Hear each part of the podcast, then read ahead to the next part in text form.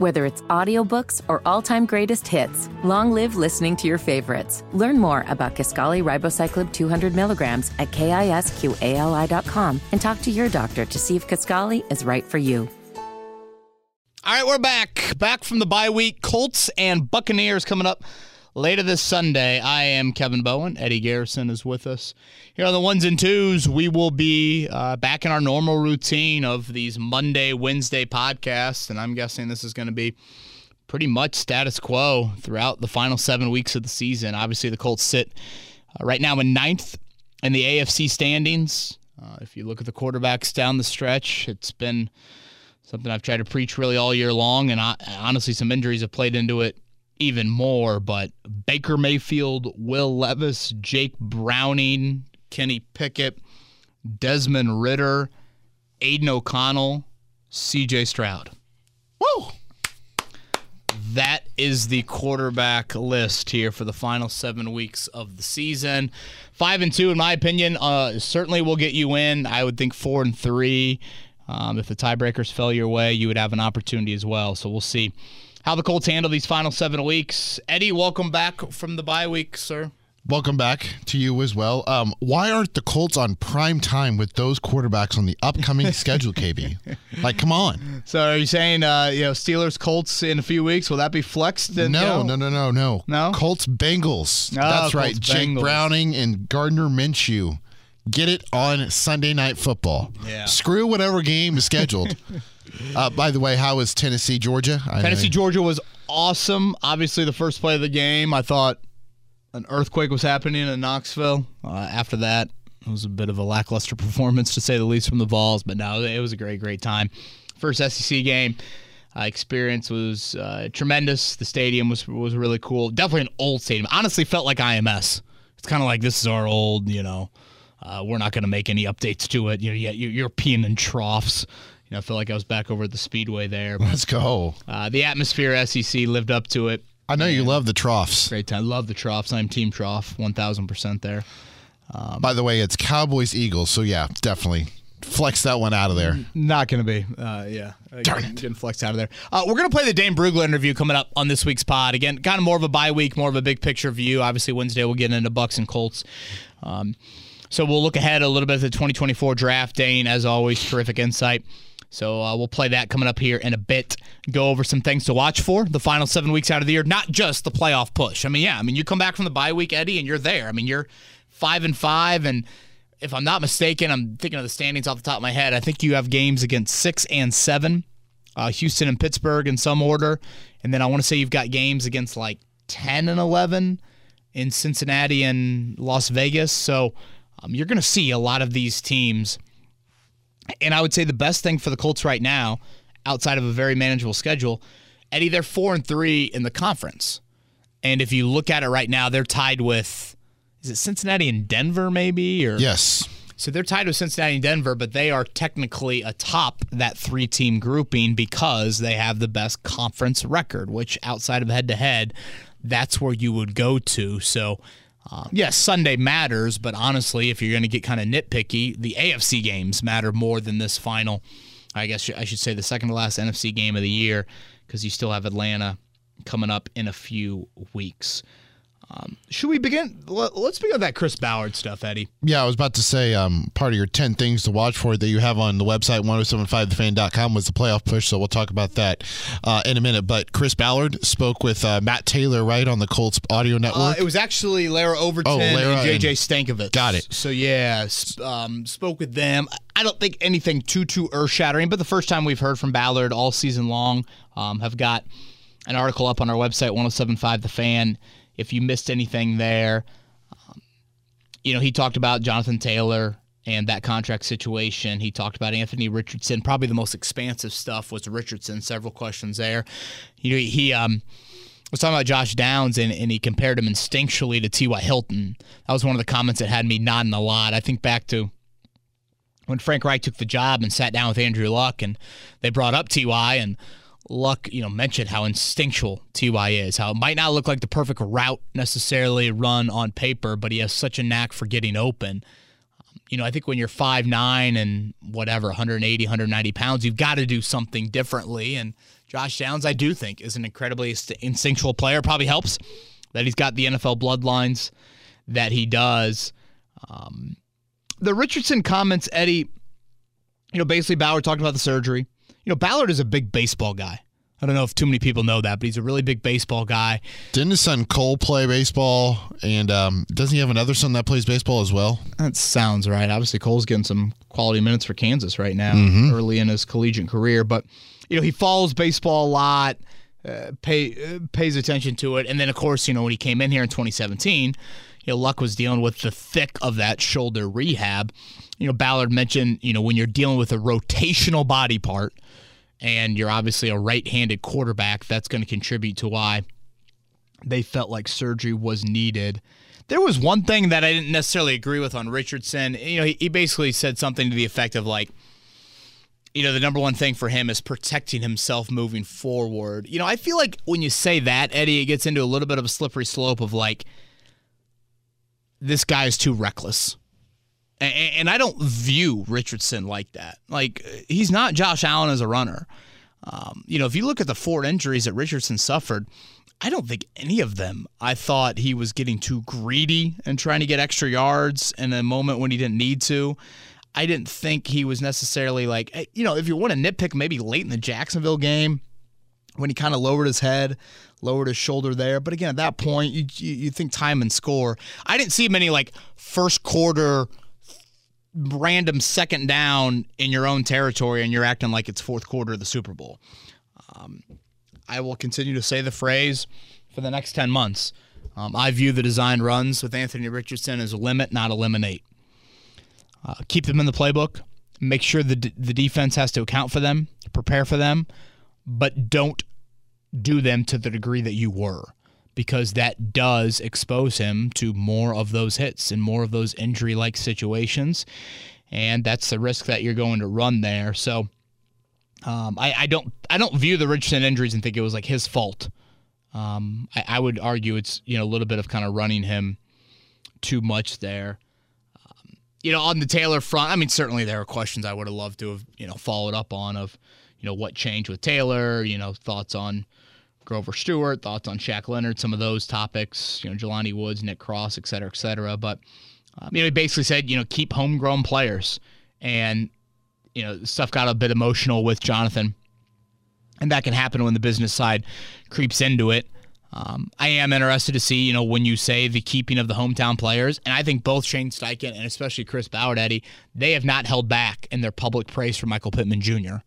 You know, what does that mean for him contractually? What does that mean for him franchise tag wise? Um, that'll be something, of course, to keep an eye on. So, those are some of the things that stood out to me. Again, up on the website, 1075thefan.com. As always, I think it was, you know, pretty typical Ballard of, I do think based off most GMs, he's pretty expansive in the thoughts that he shares. So I do appreciate him doing that. Um, but yeah, that, that's up on our website. To your comment about Richardson of limit, not eliminate, that's the whole reason you drafted Anthony Richardson was to be different and to add a different element to the offense.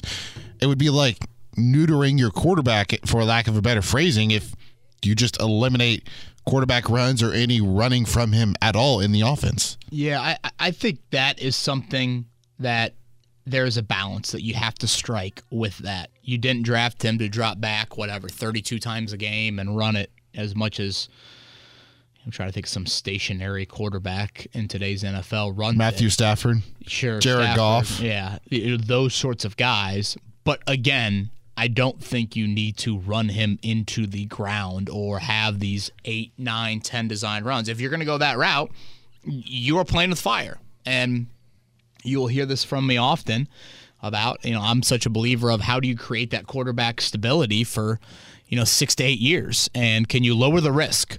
And I think in you have the ability to lower the risk and still make it a weapon. You know, just because you don't run it to the level that you do or don't utilize it, you know, maybe as much as you were doing, the threat is still there. And the defense got to account for that. And if they don't, they can get burned. And I still think it can be a great weapon for your offense without, you know, using it as much as you did. But we'll see how the offseason plays out and you know, I, I don't think Shane Steichen necessarily disagrees really at all with that sort of comment. So that'll be something that obviously will be more of a 2024 focus. Whether it's audiobooks or all-time greatest hits, long live listening to your favorites. Learn more about Kisqali Ribociclib 200 milligrams at kisqali.com and talk to your doctor to see if Kisqali is right for you. Uh, some other things that Chris Ballard talked with JJ Stankevitz and Lara Overton about was Shane Steichen handling things to the point in which he has to get the Colts to five and five. Uh, the remaining seven games, DeForest Buckner, Zaire Franklin, uh, Kenny Moore. So for more of that, go to 1075thefan.com and it's right there on the homepage courtesy of KB. Uh, during the bye week, you whipped up an article about 10 things to watch for after the bye week, uh, starting with number one, and you talked about it a little bit earlier, uh, the playoff push, just because of the lack of experience or lack of talented quarterbacks that the Colts play the remainder of the season. Can make the argument that CJ Stroud is the best quarterback the Colts will see uh, the rest of the season. Oh, I, I, yeah, frankly, I don't even know if there's an argument now that Burrow is, hurt and out for the year. I mean, hell, is Baker number two on that list? I mean, it's just it, it's kind of crazy when you look at it the rest of the way. Eddie, I don't want to go over all 10 of these, but correct. Um, feel free to throw any of them at them that you know make sense to you. I'll, I'll, I'll, lead off, and I'm very curious to see what Juju Brents looks like for the final seven weeks. Uh, he's missed three in a row with that quad injury. So the first question is, when does he return? And then secondly, whether you're talking short term or long term, I think he's a very important piece the rest of the way. Um, obviously, you're pretty pleased with what Jalen Jones has done, but that third corner spot remains a question mark. And while I think Tampa has some issues that we'll get more into on Wednesday, they do have a little bit more wideout juice than the teams you've played recently. So having depth at corner will be important. And Brents is a guy, uh, in a way, could it be similar to Bernhard Raimann's end of last season? Yeah. Where, you know, he starts to cement himself a little bit more. And now all of a sudden you're sitting there thinking, okay, there is a lot to work with with him. And maybe corner is not as much of a pressing need as others might have it here heading into the offseason. So, you know, a guy like Juju Brents, when you're talking about his individual self, not only again in the short term, I think he helps you out because that that that uh, group has been tested from a depth standpoint, but even long term, um, that's one that I'm going to keep my eye on. For me, it's Kwity Paye because he had a he had a solid start to the season. He had a sack in what the first three games of the year, and uh, in his last five games, I think he's had one sack and two quarterback hits, and he's played over 200 defensive snaps. Um, and it's a big offseason for him because Colts have to make the decision if they want to pick up that fifth year option with him being a first round pick. I wrote about it uh, during the offseason leading up to the year. They needed Kwity Paye to provide some sort of clarity if they have something there in terms of an edge rusher with him or not. And right now, I would say it's not. Yeah, I, I would say he would fall um, on that list as well. Um, you know, other things, Eddie, you know, just Minshew's resurrection. We talked a little bit about on last week's podcast, but just the stark difference in him as a starter versus him in relief. Um, I think it's a very fair argument to make that the Minshew we've seen lately is not even the back of the baseball card. It's not even his normal standard. And so, you know, what can you get out of your passing game moving forward? Uh, two more games without Grover Stewart. Now, I would say some of the best news of that, Eddie, is you face the worst rushing offense in the NFL this Sunday in Tampa Bay. So that's something that maybe won't be as alarming. New England, you know, they've always been capable, I think, of doing what they did to you, but Tampa Bay is not that at all. So uh, that's something that I'll be watching for. Uh, anything else on that list stand out to you from what you'll be uh, looking at here down the stretch, just outside of obviously a five and five football team trying to make the playoffs? Jelani Woods, a lot of hype and expectation of him coming into the season of taking over the tight end room and becoming the tight end one for the Indianapolis Colts based off of the flashes that he had last year and some of the production he had last year with the quarterback play that was just treacherous for the Colts and no sighting of him yet. He's been dealing with a hamstring injury, um, at least in terms of being on the football field. Kevin, you've seen him around the complex and in the locker room, but He's yet to make an his appearance uh, to make an appearance on the practice field for the Colts to the media ever since going on injured reserve with that hamstring injury. Yeah, he would certainly be a guy, and I would throw Nick Cross in there as well. I know from an availability standpoint, it's been different. Injuries have not been there for Cross, unlike Woods. But you know, think back to those trio of third round picks from last year. Again, Bernhard Raimann, you feel really good about. But right now, Eddie, you would enter year three for Cross and Woods, you know, the back half of their rookie deals, and it'd be very much up in the air in, in different ways. Um, and it's not like those positions, Eddie, you have this just like elite Pro Bowl talent that it's hard to get those guys in the field. You know, you don't look at safety that way, you don't look at tight end that way. So, uh, obviously, for Woods, it's more of health than, than anything else, but still, uh, those are a couple that I'll be watching for down the stretch. Um, it's about five or six of the 10. So if yeah. you want to see the rest of those, go to 1075thefan.com. Yes. Um, let's dial up the Dane Brugler uh, interview if you don't mind. Um, first question we tossed Dane's way, of course, about this quarterback class, the top of it in 2024, and his thoughts on Drake Maye and Caleb Williams. Well, and even over the summer, uh, writing about these two players, uh, the gap was always razor thin. This was a 1A, 1B type of situation. And I, throughout the course of this year, it's less about what Caleb has struggled to do, and it's more about uh, Drake Maye being a lot more consistent from the pocket and just being able to execute at a higher rate without in, in terms of in structure. You love the out of structure plays. You love what uh, these quarterbacks are able to do when things break down, buy time, make plays happen. But show me a guy that can absolutely. I know that they can do it from the pocket, within structure, understand the play design, and, and get the job done. And I think Drake Maye has done that at a higher level.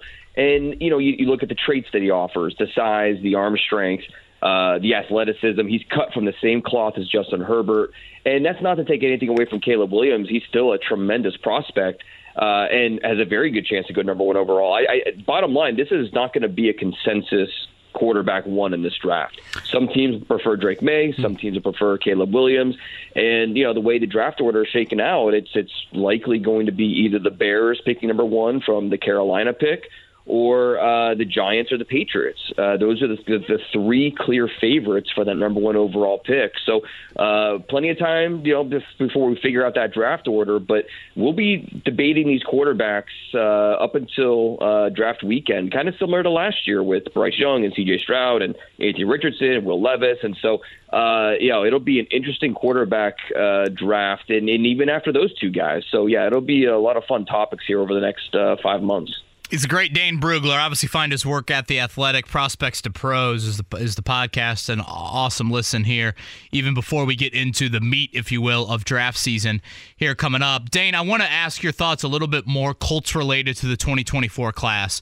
To me, wideout, defensive end. Those are the two needs that stand above the rest. It almost seems like annually for the last few years we've gotten into this oh there's always good wideout depth this year obviously you have the crown jewel and marvin harrison but still there seems to be some other guys people feel good about so i'm curious enlighten us a little bit more on the edge rush group because i think i can make the argument that that might be the stronger need for the colts yeah, and you know, I think we uh, in the past it seemed to always been at least one, maybe two pass rushers every year that just is kind of stands out as, as a top tier player, top tier prospect we just don't have that guy necessarily this year. We, we, there's some quality pass rushers that'll be available, and, and and look, you know where the Colts will be picking will probably be somewhere in the teens. Uh, so it, it might, if they did want to go that direction, and obviously we know, you know, General Manager Chris Ballard, he, he would love to build in the trenches, uh, offensive line, defensive line. He would love, uh, especially on that defensive line, add more depth, more guys that can get after the quarterback. And you know, this year's draft, I, I think you know you've got a few guys at the top: of Dallas Turner from Alabama, uh, Laiatu Latu from UCLA, Jared Verse, Florida State. Um, now these guys are more, um, I, I think, you know, mid first round type of players than no doubt about it, top ten picks. But like we said, where the Colts will likely be picking in this draft, that could work out uh, to their favor. And it just kind of depends on the type of rusher they want. Dallas Turner is more of the speed guy, but he's also outstanding versus the run. Jared Verse uh, doesn't necessarily have the numbers, the production in the backfield, but you watch the tape and you see that first step burst. You see a guy that understands hand use and how to break down the rhythm of blockers. And then Latu from UCLA, one of the most productive uh, defensive ends uh, we've we've seen the last two years at the college level. Uh, his cross chop, his technical understanding of his feet and his hands, uh, really tremendous. And so, as long as the medicals are okay with him, uh, he'll be somewhere in that top 20 mix. So, yeah, this is another very strong wide receiver group. Uh, the pass rushers not as much, but uh, where the Colts will be picking could work out in their favor. Dane, I am heading to my first SEC football game this weekend. My excitement is through the roof. That will be Georgia and Tennessee. Uh, how high of a draft pick will I be watching in Brock Bowers? If I'm not mistaken, I believe you had him fourth on your top 50 players.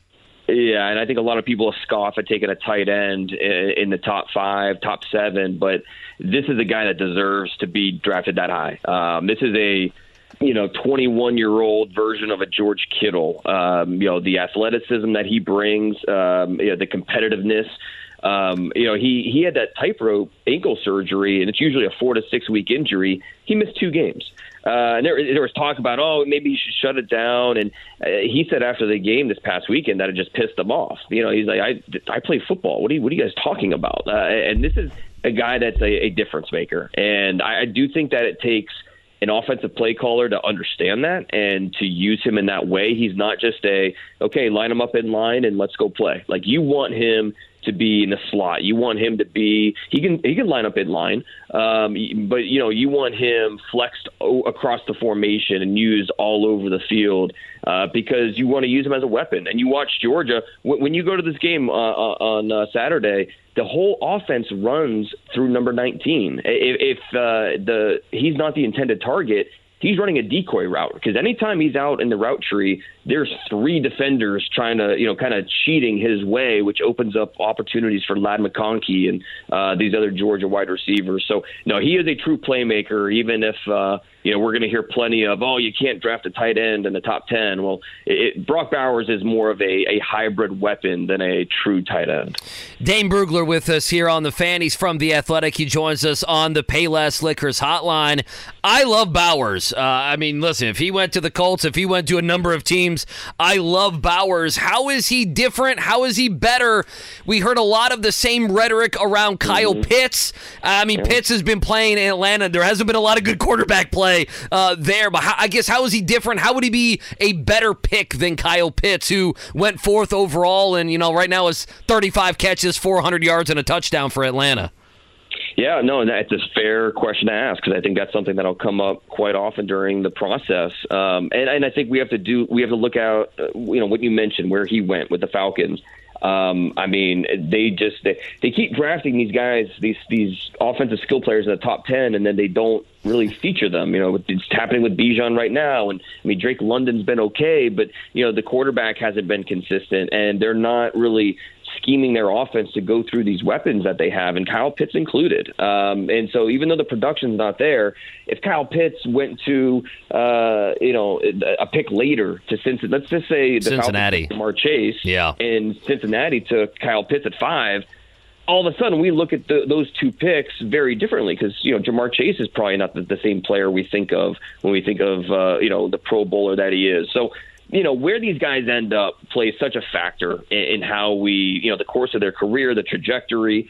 And with Kyle Pitts I think that's more of a factor here than simply oh you know you just it, it's it's a cautionary tale about taking tight ends that early so I, I think that you have to look at uh, Brock Bowers as just a, a weapon but I do think like I said it's important that the offensive play caller is on board with hey this is a different type of player that we have to, uh, you know, really uh, adjust our game plan to make sure we're maximizing everything that he can do for our offense. Gotta think Shane Steichen would be in that boat. Uh, again, Dane oh. Brugler is with us. You here. want him, don't you? I, I, you kind of want Bowers. I think I'm in love. Yeah, yeah. I Ballard do. wants to go trenches, mm-hmm. and you may want to go with the sexy pick. but That's, again, edge rush. I, I, can't get away from it too too much. Dane Brugler is with us. Obviously, outstanding work over on the Athletic. Again, prospects to pros. That is the podcast for Dane as well. I actually want to go back to the Colts draft this past year, Dane. I hope I'm not catching you too off guard with this, so I'll bring up the the names uh, right right out of the gate. That would be Josh Downs and even Jalen mm-hmm. Jones.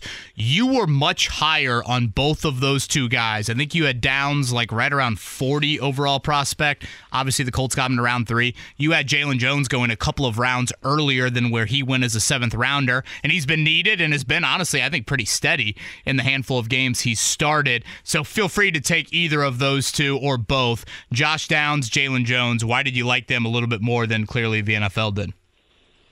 Well, I understand why Josh Downs did, was not a, a first round pick. You know, he's under five nine. He's 172 pounds. Um, like I, I, that size, with that size, I understand why you know he was not his name was not called in the first 32 picks, but anywhere in the second round, that's where I thought he was in play because you know you you watch his film the last two years uh, at North Carolina, and I mean he had like 200 catches. He's getting open at will. Um, now I think you know because he is a slot receiver, a lot of teams you know they have their slot receiver. Okay, Josh Downs is not a a guy that you feel consistently uh, or you feel uh, can consistently play on the outside. So you know a lot of teams with their slot options, they just they they were set, and so I think that caused Downs to fall a little bit. But still, to get him outside the top uh, 75 picks was, I, I thought, a, a pretty big surprise. Um, his ability to decelerate and then accelerate is, really impressive. It helps him get open. Um, you know, he's a consistent first down, uh, move the chains type of guy. Uh, you know, consistent catcher of the football. He had uh, well over I think 120 targets last year, and he had three drops. Uh, I mean, this is a guy that you can rely on. So the lack of size, I, that gives you pause. I understand that, but he's just a tough guy to cover, uh, plain and simple, because of the way that he can get open with his athleticism and then the, what he can do at the catch point. So, yeah, Josh Downs, I thought was a pretty big steal where they got him. Uh, and then with Jalen Jones, you know, a former really high pick, um, you know, the, the former five star type of guys who didn't really have the college career that many expected. Is he a safety? Is he a corner? You know, there's a there's a lot more questions than answers with Jalen Jones. But then when you look at the traits and you look at okay, he's a really good athlete. Uh, you know, he's he's physical. He he's got uh, a lot of things. You know, a lot of raw tools. That hey, let's let our coaches get our hands on this guy see what he can do. Um, and that's what, uh, you know, in the seventh round, you take those types of swings. And, and I think uh, those premium traits, he brings that size, physicality, um, and you know when he's had his chances this year, he's he's done okay, especially considering where he was drafted. So um, you know it, it's uh, it's why teams draft traits, not production. They draft uh, guys that have the tools and they trust the coaches to do the rest, especially in those later rounds. I think Jalen J- Jones is a great example of that.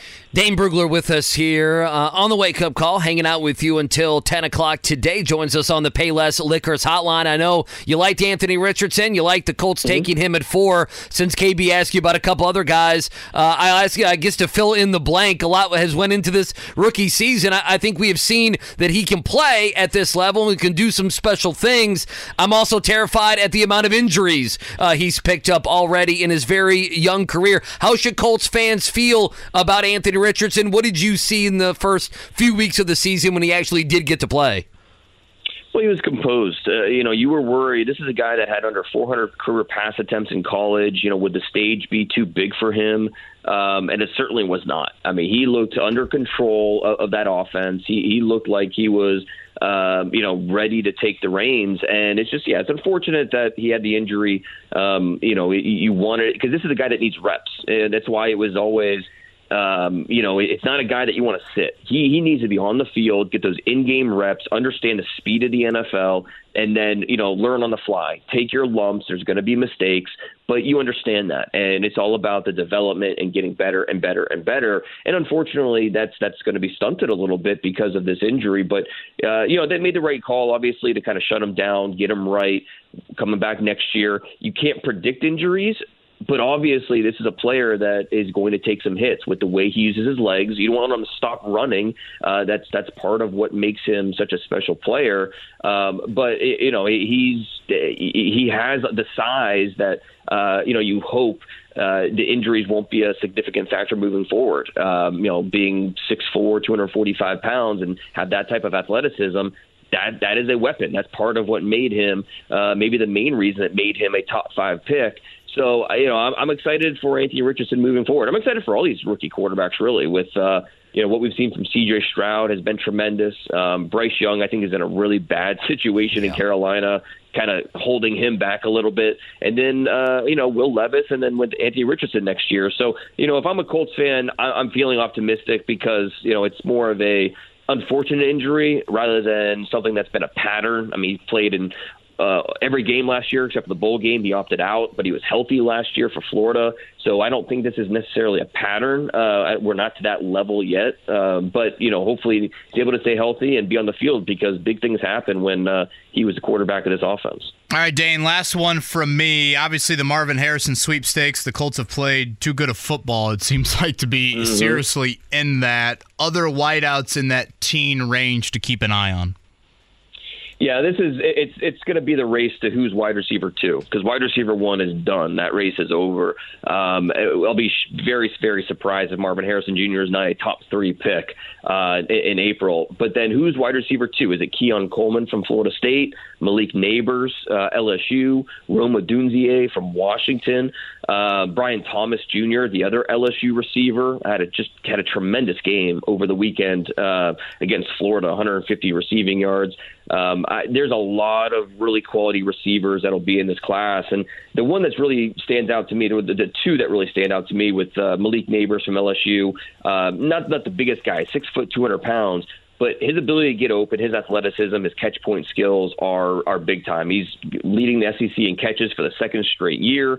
Um, when he catches the ball, it's an explosive play. He has uh, he leads the nation in explosive plays, uh, 10 more than number two in the country. 80% of his catches result in a first down or touchdown. Um, so there's just a big, this is a big time playmaker who's still discovering how good he can be. So uh, very optimistic for Malik Nabers. And then Keon Coleman from Florida State, the Michigan State uh, transfer, former basketball player there as well for uh, Coach Izzo. Um, you know, six four, two hundred fifteen pounds. He's a freak. Uh, you know, he is a more athletic, more limber version of like a Mike Williams with the Chargers. You know, he hmm. has that size where he can overpower and dunk on guys, but he's also a really good athlete. So he has some speed, he has quickness. Um, you know, there's just a, a lot that he has to offer that um, you know you might not even be there when the Colts pick, but uh, there's going to be plenty of receivers there in that top 20 that teams will be considering. And so for the Colts, I, I think they'll definitely have some options. I lied. Last, last one. Michael Penix, just because the local connection sure. here. Dane, mm-hmm. um, do you view him as a legit? I don't know, second round guy. I, I, I, feel like he's a very interesting one based off the college production, the injury history, and how he projects to the next level. Yeah, you know, and it, the projections on him are all over the place. Um, I, you know, some like him in the second round, some like him more in the fourth or fifth round. Um, in terms of scouts uh, in the NFL, uh, it, it's a it's a wide projection for Michael Penix. Um, you know, he is a uh, really productive college player, but how is that going to project to the NFL where, you know, the delivery is a little long. His accuracy is uh, at times pinpoint, but other times it's not. He's throwing to NFL receivers who often bail him out. Um, you know, there's I, I give him a lot of credit for what he's doing this year. He he should absolutely be in the Heisman race. But then you factor in the injuries, you factor in the age, and you know, I, I think we did this last year with Hendon Hooker. You know, whoa, he's going to be a first round pick, and you know, a lot of people, some people put him in the top ten, and and he went in the third round. You know, and I think that's probably more going to be the projection with with Michael Penix, where good college player, some question marks um, you know, who's going to be the team that, you know, likes him enough to take him early. Um, it probably won't be until uh, outside the top 50 picks. I love Dane Brugler. I love him. Um, really enjoy his insight. Uh, so was grateful that he spent some time with us during the bye week. That's something I like to do every year in the bye week, just to kind of get us a little bit of, all right, let's dip our toes in the water on some draft chatter here. And uh, again, it's a credit to the Colts that they've put themselves in a position, Eddie, where it's not full on mock draft season um, they certainly uh, have a, a, I would say, better than decent chance down the stretch here, given the schedule and given how the rest of those teams look around them to make a push. But um, always enjoy Dane's insights, so thank you to him. Are you ready for Twitter questions? Let's do it. Whether it's audiobooks or all-time greatest hits, long live listening to your favorites. Learn more about Kisqali Ribociclib 200 milligrams at kisqali.com and talk to your doctor to see if Kisqali is right for you. Jason is up first. Despite whether Chris Ballard or Shane Steichen are sold on Gus Bradley after this season, is he kind of stuck here due to the type of rookie cornerbacks the Colts have drafted? I would hope not. Um, that would seem very like short-sighted and quite the long leash. I mean, you know, these corners certainly have different body types, but I, I, I think you can make the argument they maybe have some body types and more built for kind of press man or or things like that. So um, I would say no. And, and and again, when I say I would hope not, that you can't just like be force feeding coaches. A, you can't be force feeding coaches upon the new head coach. And I'm not saying Chris Ballard did that with Gus Bradley. But B, you need to make sure you're open minded. Because for me, it comes down to this, Eddie. Shane Steichen has seemingly taken a very Frank Reich approach with with the defense. Yep. That's your baby, Matt Eberflus. You handle it. That's your baby, Gus Bradley. You handle it. You're still the head coach of the football team. And my question would be Do you feel like your defense is capable of playing championship caliber defense? Uh huh. And that was probably my biggest disagreement with Eberflus. I feel like at times we kind of fell too much into the, oh, he's fine. Is that what you're going for? He's fine? Because that's a defense I see gobs of investments in. Mm-hmm. I mean, litter draft picks, big money at every level of that unit. So I don't want to accept competence on that side of the ball. You know, do you need to do some things where, yes, you might sacrifice, it might lead to a risk that doesn't go well. But if you're trying to build a championship football team, is it a risk that you need to take? Yeah. I agree with you there wholeheartedly. Bailey is up next. What would you say is more important, KV?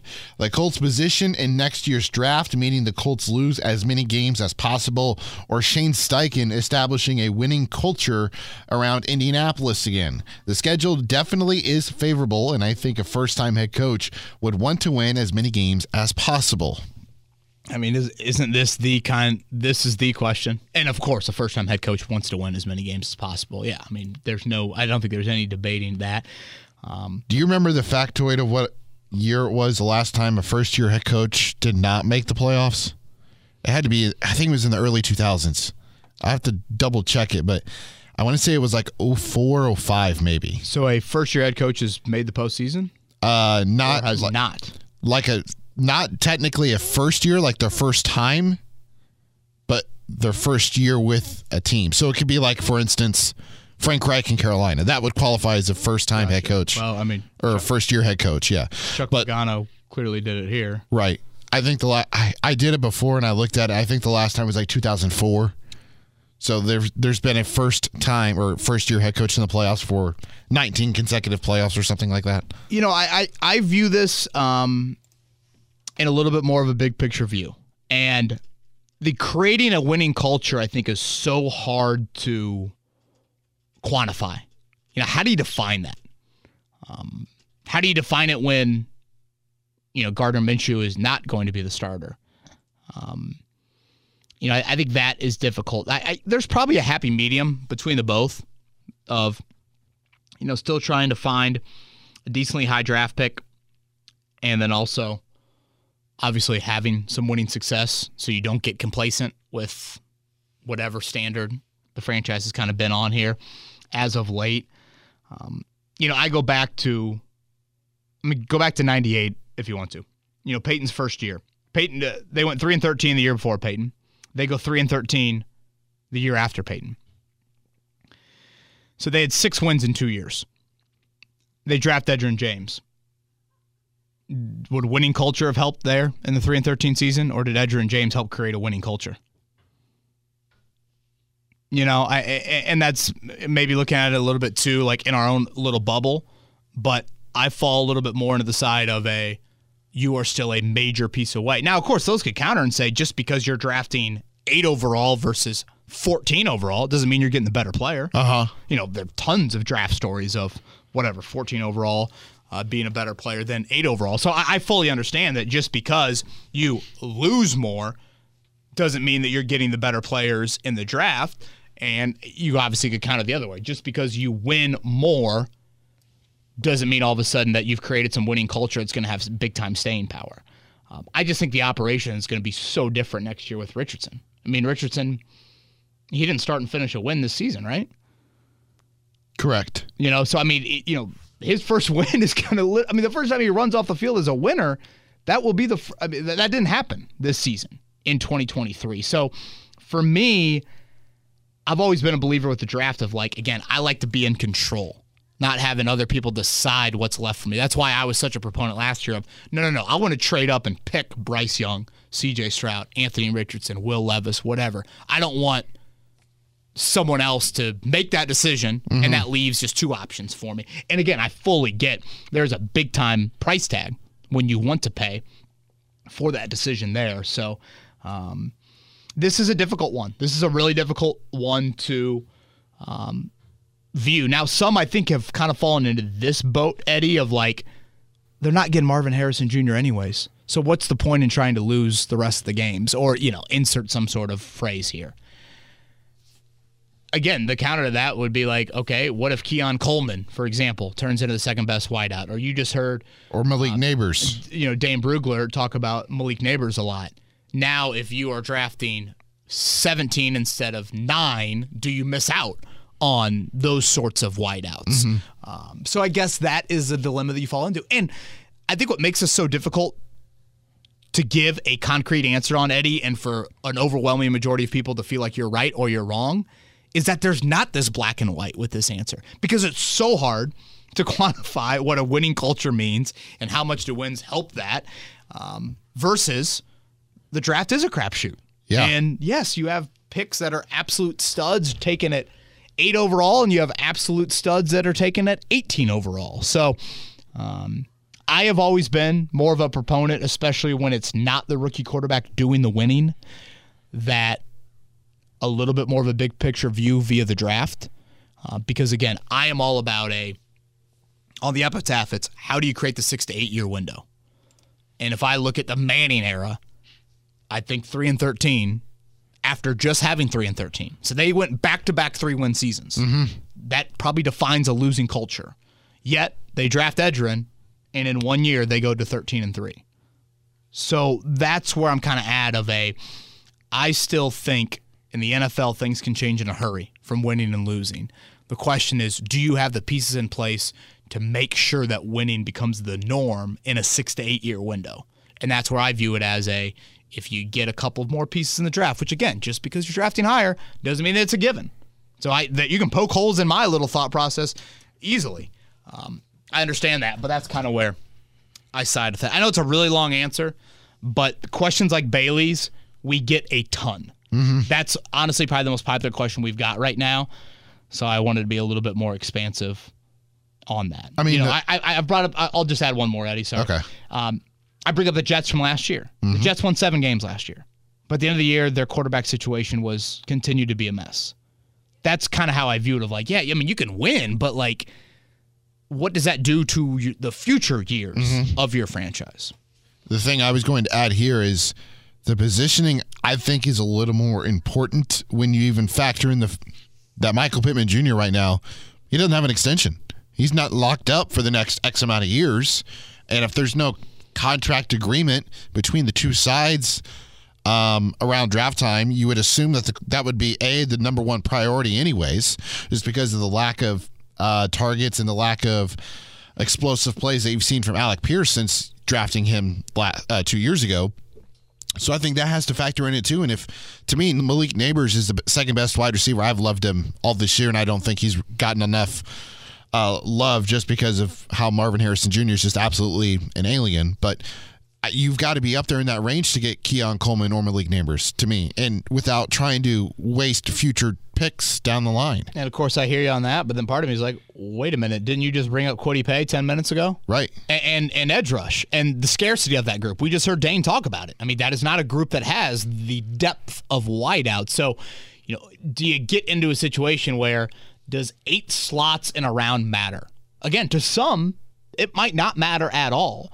But if in those eight slots, the four wideouts that would have been there, if that's now one or two wideouts, or instead of four edge rushers available to you, that's one or two, or again, you can play the trade game, all of that impacts it. So, hope that covers it all, Bailey. Again, I know it's a complicated answer, uh, and it's not an easy one, in my opinion, and plenty of people disagree with my thought process, but that's me. And this comes from a, you know, again, I'm more of the emotionless observer, and fans are obviously not that, which is why it's called fandom. um, so that probably plays into some of it as well. But in my opinion, it's all about creating the six to eight year window, not the six to eight day feeling, if you will. I was right, by the way. The last time a first year head coach did not make the playoffs was 2004. Wow, so we've had one every year. Interesting. Is it going to be Denver with Sean Payton? With the way they're moving along right now? Well, if you're if you're the Colts, you hope not. Yeah. Uh, Joel is up next. Is there some lingering injury with Gardner Minshew that we do not know about? His greatest strength was supposed to be his accuracy. It seems like the ball does not come out of the hand well, and passes are routine, routinely off the mark. Uh, something uh, seemed to change in his ability to throw the ball compared to earlier this season when he could sling it. What are your thoughts? Thanks, Kevin and Eddie. Keep up the great work. Joel, it's a great question. Thank you for those kind words. I would say it's less injury related, more processing and recognizing. That's what I see. You know, I see the panicking, I see the bailing, I see the jitteriness. I, I don't, I don't necessarily see like a bunch of throws that his arm can't, you know, write that check. Like I don't. I, I mean, sure, it's not like it's a, you know, a, a a strength of his, but I, I notice it more of the latter. And the numbers, and I know we we found this kind of late in last week's podcast, Eddie, but I think it's worth repeating. In relief this season, so games where he, the opposing defense did not game plan for him, but he came in. 77% completion percentage, one touchdown, no picks, passer rating 109, yards per attempt 8.4. In the six games he started, that completion percentage drops 15%. He has 11 combined turnovers compared to zero when he's in relief. The quarterback rating drops 30 points, and the yards per attempt drops a full two. Those are massively different numbers. Eye popping massively different. So, um, you know, I, I, go back to camp and I think, man, it was really dink and dunk central during camp, but mm-hmm. he had the big completion percentage. Is that kind of what we're seeing? That's kind of what we're seeing. Um, I think three of the four lowest yards per attempts of his career have come this season with the Colts. So again, he's not living up to the back of the baseball card either. It's not like there are great numbers of him, but again, there's a reason why he's thought of as a pretty high end backup spot starter. He's not getting that. Completion percentage is lower, more turnovers, and less overall efficiency from him. So that's why it's my biggest question mark here as we return from the bye week. Al- Whether it's audiobooks or all-time greatest hits, long live listening to your favorites. Learn more about Kisqali Ribociclib 200 milligrams at kisqali.com and talk to your doctor to see if Kisqali is right for you. Alex asks a very loaded question here. Why is nobody talking about the way that Chris Ballard has built this football team?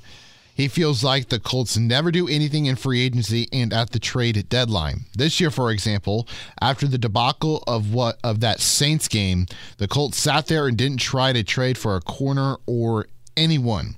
Colts could have got Chase Young or Montez Sweat for a third round pick. Moves like that can make us better frustrate me with Chris Ballard when he thinks he is the smartest guy in the room. Seven years and we never do anything differently. I feel like the Colts have been chasing a defensive end forever, and he doesn't even value wide receivers. So basically, the Colts are screwed. Help me. Sorry for the long question from Alex. Alex venting a little bit here as we return from the bye week. Um, you think he was sitting there like pounding on the keyboard with the thumbs. We should probably pray for the keys, honestly, for that keyboard there. Um, yeah, I, I, think if we look at Alex's thoughts here, obviously a Ballard stubbornness, if you want to describe it as that, I think that's probably a fair assessment to make.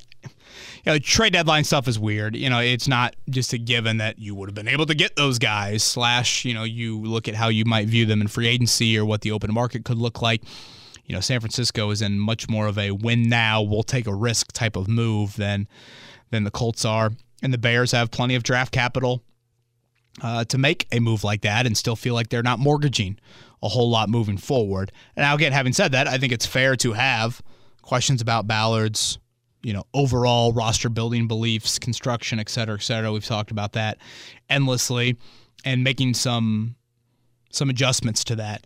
Um, I will say, and and I don't know, maybe because this question has like so much like Ballard negativity in it, I feel the need to like offer a dose of posi- positive, positive, Positivity. positivity. Dear Lord, um, coming back from the bye week as well. Boy, Knoxville might And still you- be in my brain a little bit. You teach journalism students, right? I know, I know. That's luckily we just have to write it. Well, I guess we do have to pronounce it a little bit, right? And you got to te- speak to talk or Yeah. to teach, right? Speak to talk. There we go. Yeah, you could tell. Uh, not not a good day for the Kevin's Corner Pod. Um, you know, offensive line wise, Eddie, they've been banged up and they've handled it. I thought very well this year. And Yeah. you know, Ballard, I, that was where I disagreed with them. You know, I thought depth wise they'd be tested there, and they have been like, and having to rely on some guys up front, but they've handled it really, really well. So. Um, you know that's certainly something that I'd point to of a question I had for Ballard entering the year, and uh, that group with Tony Sparano and company, and I think just having a little bit more of a non-statute quarterback. I think coaching does help. Shane Steichen, et cetera. That that obviously helps in that area. Neil and Thomas ask a very similar question. They both collectively ask you that they recall you, as in Kevin, saying the worst case scenario is to play out the season without gaining a clear idea on if Anthony Richardson is the guy, but being good enough to be 500 and miss out on a high draft pick. Do you still feel this way? Because it sure looks like that's probable considering the opponents left on the schedule for the Colts. Yeah, again, I will sit here and reiterate what I said at the start of the year. If you're going to make a pie and you're going to have slices of the pie, the biggest chunk of the pie would have been Anthony Richardson's development. What kind of pie are we looking at here? Uh, yeah, It's I mean, Thanksgiving week. I was about you to can say. go whatever you would like. You can go pumpkin. You can go sugar cream. You could go. Uh, Colleen Bowen makes a great derby pie. It's pretty much just like a cookie dough. It's absolutely outstanding. Um, gosh, now I'm starving I know. after that. Uh, but again, Richardson would have been a huge chunk. I mean, I mean, I'm talking like 70, 75%, however you want to say that. And I guess I go back to the, you know, 98 season. Do you think there's any Colts fan that loses sleep over three wins in 1998? No? And if you look at that year, Eddie, I remember looking this up a few weeks ago. I think of the 13 losses, eight were one possession games. Yeah. But Peyton playing that whole year, never getting benched, Getting that experience. throwing the most interceptions of NFL history of any rookie quarterback, you live it. And it can get ugly on the scoreboard, and there can be a whole lot of losses, but you get over it. And obviously, the baptism by fire for Peyton was exactly what he needed. And then you, of course, got the major piece with Edge in that next draft. I view it and say, okay, six to eight year window. How do you create the window? Okay. I think Richardson is a big step in the right direction. I think Steichen is a big step in the right direction. There are some other pieces on the roster I like, but there are still some other pieces I think are needed. How do you get the pieces? That's where I kind of fall into the okay, if you're drafting a little bit higher in each round, do you have a better opportunity to get those pieces? Mm-hmm. Now, w- without question, you can point to other, you know, it, it didn't it didn't have to be Edgerrin James at whatever it was, four overall, five overall, whenever they, they Yeah. took him.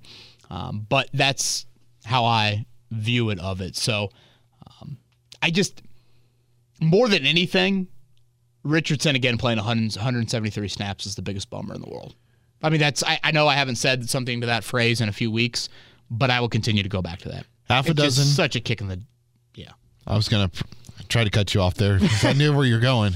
Uh, you forgot pecan pie, too, with it being. pecan. Yeah, Yeah, by the way. yeah. Oh, oh uh, by the way, the interest has now been applied to those Reese's cups, and it's got to be the, the big, uh, the jumbo.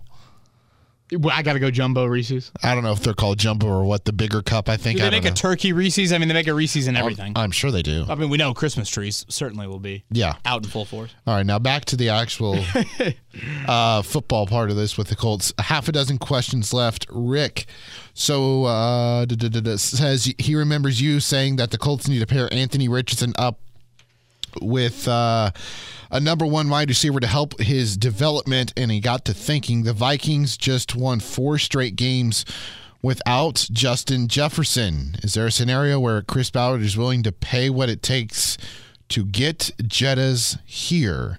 Jefferson, Pittman, and Downs sound like a terrific trio.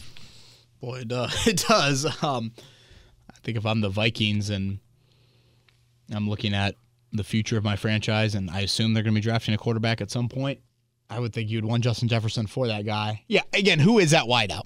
It's not crystal clear, But I think you could at times point to, you know, Tyreek Hill moving to Miami or, you know, Diggs to Buffalo is probably not exactly the one, but, you know, even A.J. Brown to Philly and think to yourself, those guys aren't available. So, it, you know, people brought up prior to me, like, what about CeeDee Lamb? You know, Dallas has proven they can draft some wideouts. You know, would he be expendable at some point? Does it get into that? I, I, I don't know. Um, but I cannot see Minnesota moving on from Jefferson. But having said that, Rick, I probably would have said that about again, Tyreek Hill and AJ Brown for sure. Yep. Sometimes franchises, sometimes the trade package is too good. Sometimes they view it and financially it just doesn't make sense for us. We've got to go in a different different direction, et cetera, et cetera. Um, when the draft was coming around, you asked me if I would cut my pinky off, and I had said I'd cut more of my pinky off for C.J. Stroud. I would do the same for CeeDee Lamb, by the way, if you were wondering. Pray for Olivia uh, and, and, the fact that, you know, from a handyman standpoint, you're you, are you are gonna be pinky less here moving forward. Randall um, asked, "Coach of the year, who you got?" Tell me why Shane Steichen should not be a top guy for the award. The Colts have won five games, mostly with their backup quarterback, which is one more than all of last season. Colts offense is borderline top 10 again with a backup. If the Colts make the playoffs, I don't see how the award goes to anyone else. Front runner for me was Doug Pederson before they got smoked by the 49ers. Otherwise, Mike Tomlin, not a lot of impressive teams or records at this point. I am skipping over Andy Reid and Nick Sirianni because they were both Super Bowl teams last year and thus should not be included. Love to hear your thoughts. Peace to you and the Bowen Bunch. Thanks. Oh, the Bowen Bunch. Randall, I like that. Not the Brady Bunch, the Bowen Bunch. Happy Thanksgiving to you and all of our listeners out there. I do have to say this, Eddie, and this kind of gets into the Coach of the Year debate. You know, he wants to eliminate Andy Reid and Nick Sirianni because they won last year. Dan Campbell? You know, part of me is kind of like, well, Dan Campbell certainly should be on the list, but let's just focus on like the winning teams. So they're not allowed to win Coach of the Year because they all they do is win. right. You know, I feel DJ that way about like Big Ten Coach of the Year. Should it be Matt Painter or should it be the bubble team that now is not a bubble team? Like you win the Big Ten by three games just because you're picked to win it. That means that people say you're a damn good coach and you've built a good roster. So I, I don't know if I'm in the boat of just kind of eliminating those sorts of coaches, but I, I, I hear you out. Um, you know, DeMeco Ryan certainly. You know, Shane, uh, I, I, agree, should be on that list.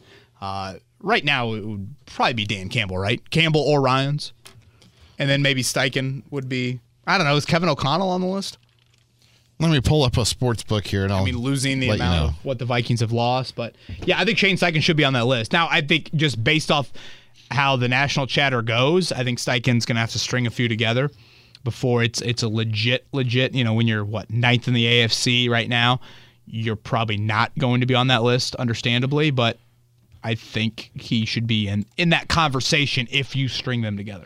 Uh, so according to one sports book, Dan Campbell is plus 150, DeMeco Ryan's plus 350, Mike McDaniel plus mm. 450. Those are the only three coaches that have odds that are uh, lower than plus 500. Yeah, and again, I think I I think I can sit there and be like, just because I might not put Shane Steichen one, two, or three on the Coach of the Year ballot right now, Eddie. He is plus four thousand. That doesn't mean that I am like don't want to acknowledge he's done a pretty darn good job so far. So, um, yeah, I, I, that, that's how I view Steichen right now. Which is tied for 12th best odds, by the way, with Sean Payton, Robert Saleh. Interesting. Uh, Daniel would like to know if Anthony Richardson doesn't get hurt this year, what is the record of the Indianapolis Colts? He thinks it's safe to guess the Colts would have one or two more wins, the Cleveland game and possibly the Saints game, even though the Colts defense was atrocious. Anyways, keep up the good work. Thanks. Yeah, this is always an kind of a fun debate, Eddie. Wasn't like the notion at the start of the year if you start Minshew, you would win more games? Yep. And now it's like, wait a minute. Now it's flipped on that. I, I would. I, will go six and four.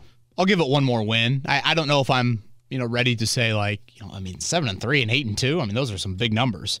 If you start kind of getting into that mold of it, again I keep on going back to we never saw him play on the road. We never saw him start and finish a win. You know, how would you deal with just the grind, just the grind of a season? How would teams react to seeing him on film for a month and react to that? You know, would they would there be some sort of blueprint that would keep it in play? I, I tend to think the explosive plays that he made and just the poise that he played with would lead to, you know, an extra win. Um, but you know, would that volatility ever kind of creep into it with that? So, uh, yeah, that, that's probably where I would go with it. Trio of Whether it's audiobooks or all-time greatest hits, long live listening to your favorites. Learn more about Kisqali Ribociclib 200 milligrams at kisqali.com and talk to your doctor to see if Kisqali is right for you. questions left. One of them being a nice little fun one that probably gets your head scratching a little bit. Uh, Creighton is up first of the final three. I've always been a big fan of the Colts need to draft Mike uh, Marvin Harrison Jr. or sign a big ticket wide receiver. With the Colts winning more games, the idea of drafting Marvin Harrison Jr. is less and less likely. What would your comfort level of re signing Michael Pittman Jr. and Josh Downs having another year in Shane Steichen's system that he seems to be figuring out well? That could be a great one two punch, not even mentioning Alec Pierce and possibility of him working out. Then we take the best available wide receiver in the draft. You know, this is a thought that has crossed my mind. Uh, I think I've mentioned before making the big splash at wideout. I, I've thrown out kind of a 12 to 24 month window. Like, I don't think it's necessarily like all those chips got to go in the middle of the table next year. Right.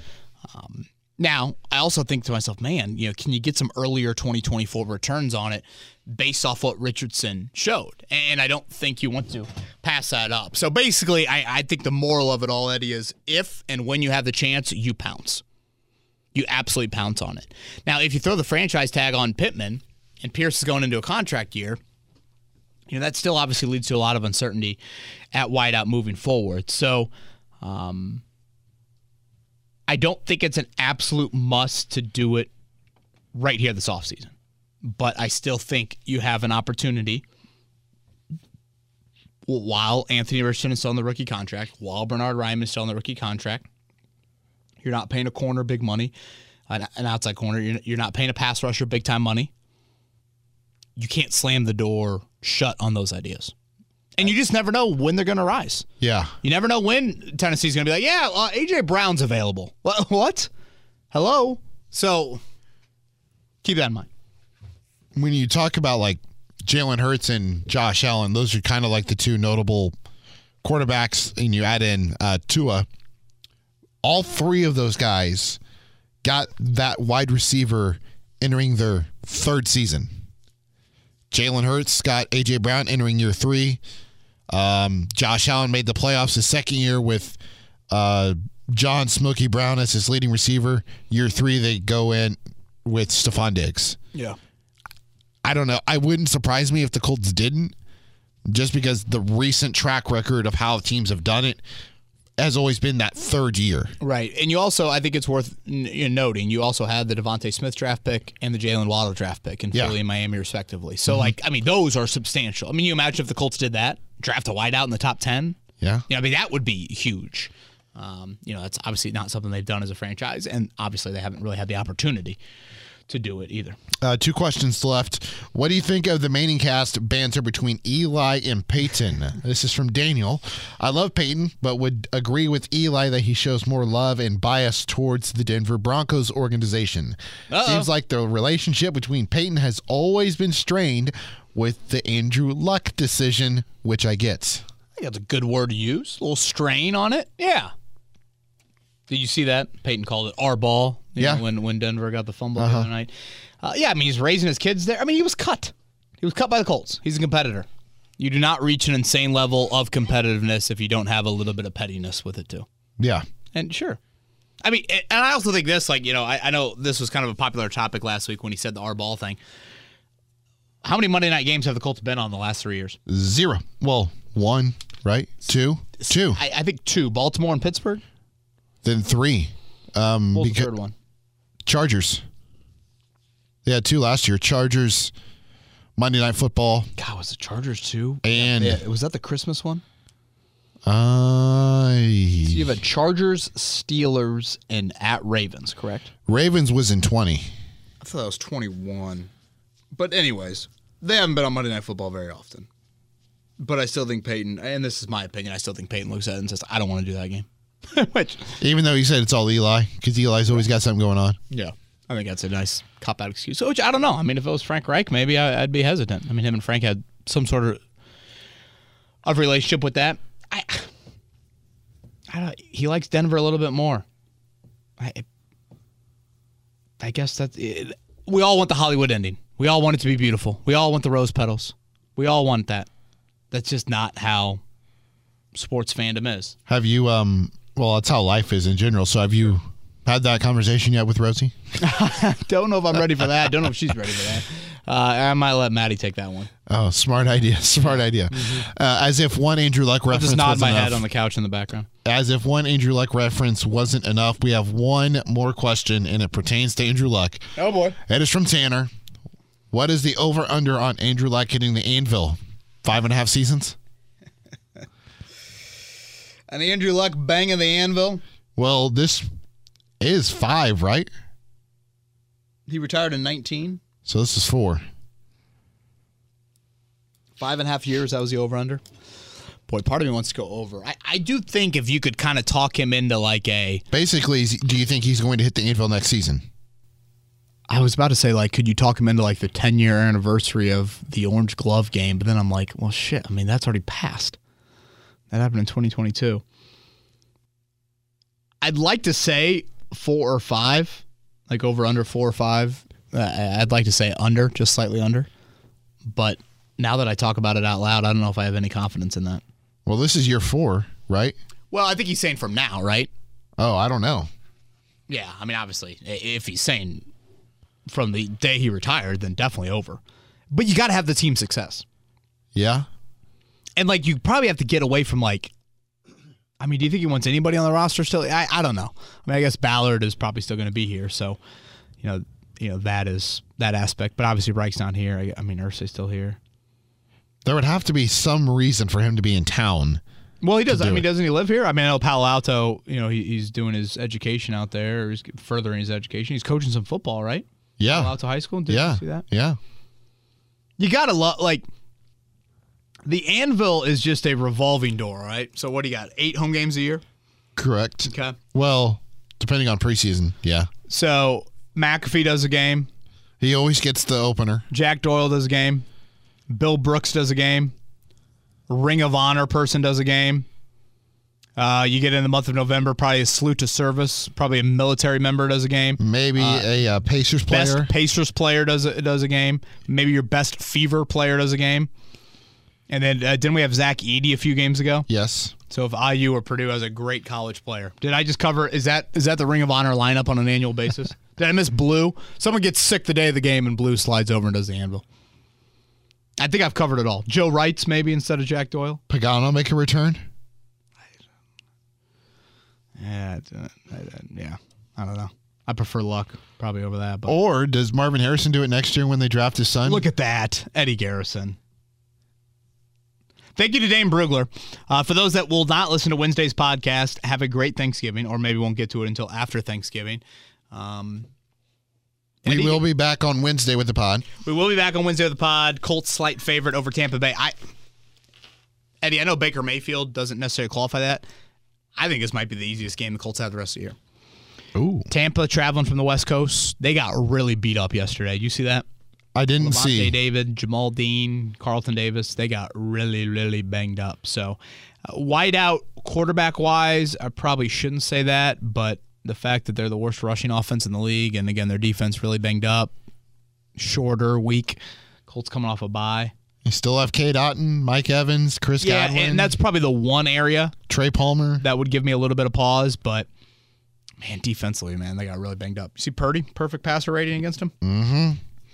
He's Eddie Garrison. I'm Kevin Bowen. Everybody have a great week. Enjoy it. Great, oh, such a great sports week as always. Uh, everybody, happy Thanksgiving. Enjoy the time with your family. Safe travels. We'll talk to you on Wednesday.